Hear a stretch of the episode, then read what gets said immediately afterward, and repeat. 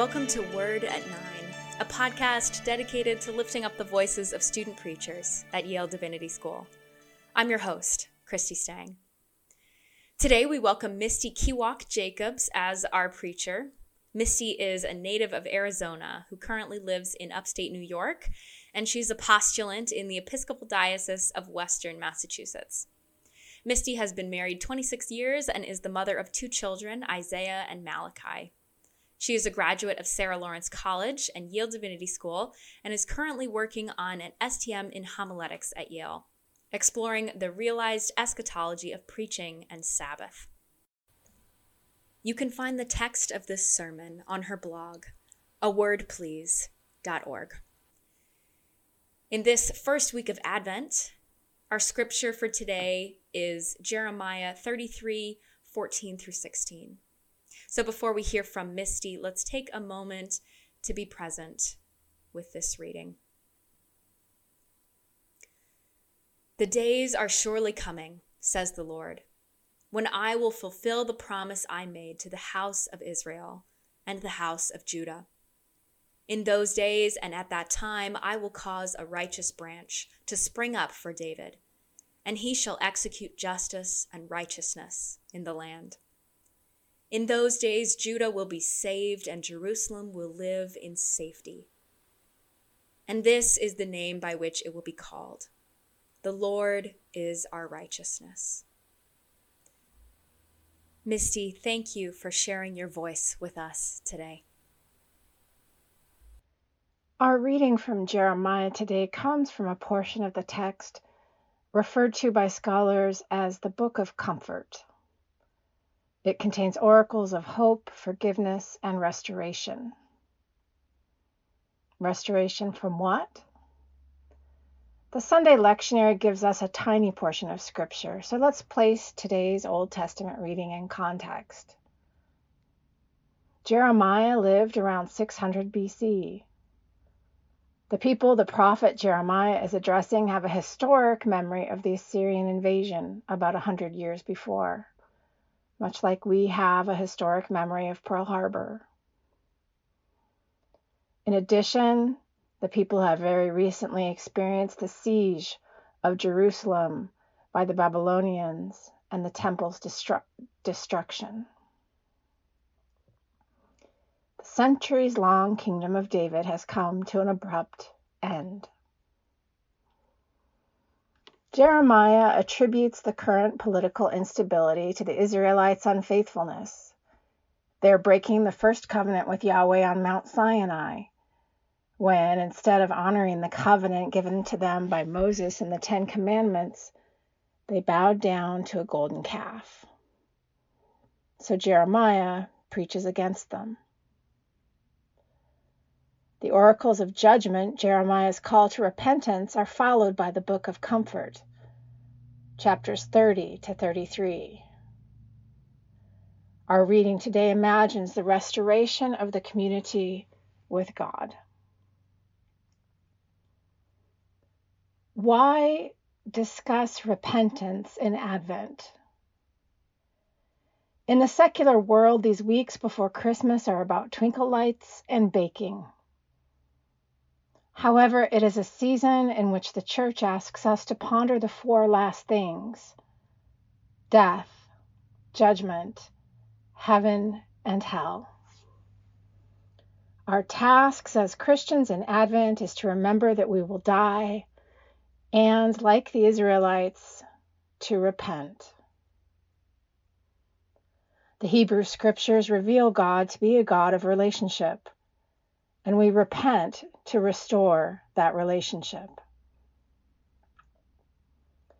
God speaks his desire for covenant with us and wishes comfort for us down through the millennia. And we are a people in need of comfort. Five million have died worldwide in this pandemic, leaving millions more grieving. For nearly two years, we have been living day to day and face to face with mortality and disruption. Jeremiah 33 6. I am about to grant to them a cure and a healing and I will heal them and reveal to them a wealth of true peace. These stark pandemic years have caused us to reprioritize. People are questioning what jobs they are willing to do and for what money. This crisis is what some are calling This crisis is what some call a labor shortage and what some call a reaction to unjust wages. That, right there, that question, is it a labor shortage or a wage shortage? That right there divides us. And in that divide, and the divide between every question like it, every question of self defense or murder, the gulf between describing a demonstration as a peaceful protest or as a riot, every fear or embrace of a changing world, that crack between us, the disagreement and anger and sometimes hatred, that space calls for God's restoration and God's comfort. Jeremiah 32:27 Look, I am the Lord, God of all flesh. Can anything be beyond me? Let us call down God's comfort upon the young. Millennials and the generation that follows them, Generation Z, born since 1995, are known as the anxious generation. Young adults are struggling with hope and purpose, diagnosed with anxiety and depression at rates higher than any generation before them. Our world has given them 9 11, the 2008 financial crisis, the COVID pandemic. With a heretofore unknown access to information via the internet, information about war, racial injustice, and ecological destruction. Jeremiah 33:12 Thus says the Lord of hosts, in this place that is waste, without man or beast, and in all of its cities there shall be again habitations of shepherds resting their flocks. May the comfort of God's justice reign upon people of color. Slavery was abolished in 1865 but between 1882 and 1968, at least 4,742 people were reported lynched, murdered without due process by vigilantes. In 99% of cases, the perpetrators escaped punishment. Violence against innocent people of color continues to go unpunished. But the tide is beginning to turn. Thanks to cell phones, those chirping little boxes of constant interruption, these incidents of violence are being recorded, and in some cases, like in the case of the murder of Ahmaud Arbery, video evidence is beginning to turn the tide of white men killing black men without consequence. The prophet Isaiah declares, Is this not the fast that I choose to loose the bonds of injustice, to undo the bonds of the yoke, to let the oppressed go free? So, what does Jeremiah have to do with Advent, with the sweet anticipation of a baby who will be wrapped in swaddling clothes and tucked into a manger? In Advent, the church anticipates not just Christ's first coming as an infant, but also his second coming as a just judge. My dean at seminary during my MDiv emphasized Advent's four last things to the extent that our, could you call it a Christmas tree? I guess it was really an Advent tree until December 25th, was decorated with images of death, judgment, heaven, and hell. And maybe we made sure he wasn't in the building if we sang Christmas hymns during Advent, which of course we didn't. For what are we being judged? For being impatient with God's law and preferring to worship golden calves instead. We are divided by tribalism created by media algorithms that appeal to our fallen nature. Social media companies and news organizations that know we are more motivated by anger than by empathy. Corporations that benefit financially from our hatred of one another.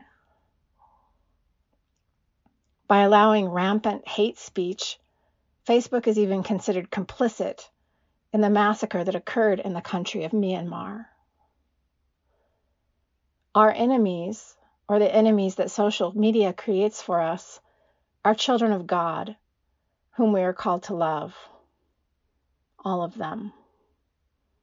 Does that sound naive, or make you impatient, or ring untrue?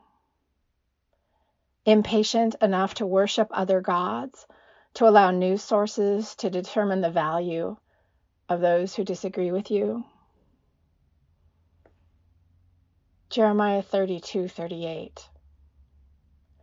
I will bring them back to this place and make them dwell secure, and they shall be my people, and I will be their God. So now, hell. There's something we don't hear preached about much. Jesuit priest James Schall writes If the doctrine of hell is true, and I personally am not convinced it is.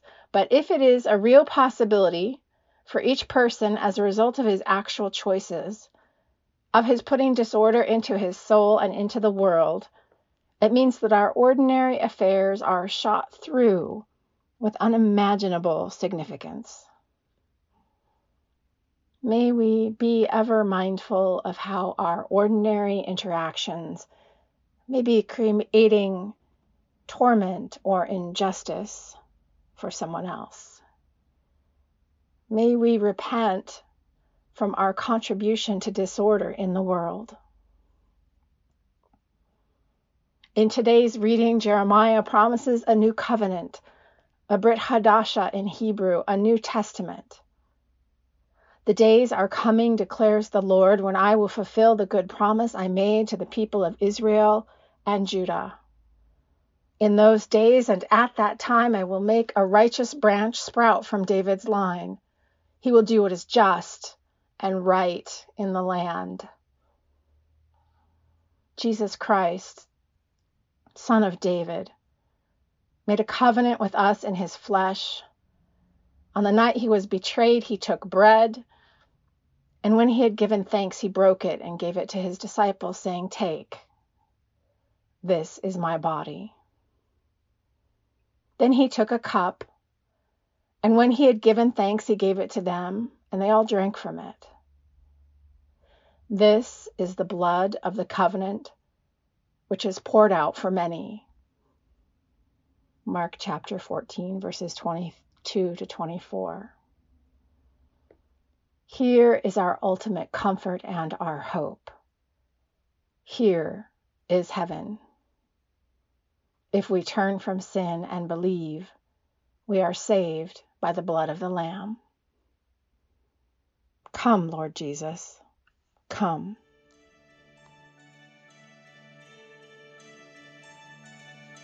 This has been Word at Nine, a podcast dedicated to lifting up the voices of student preachers at Yale Divinity School. Thank you for listening.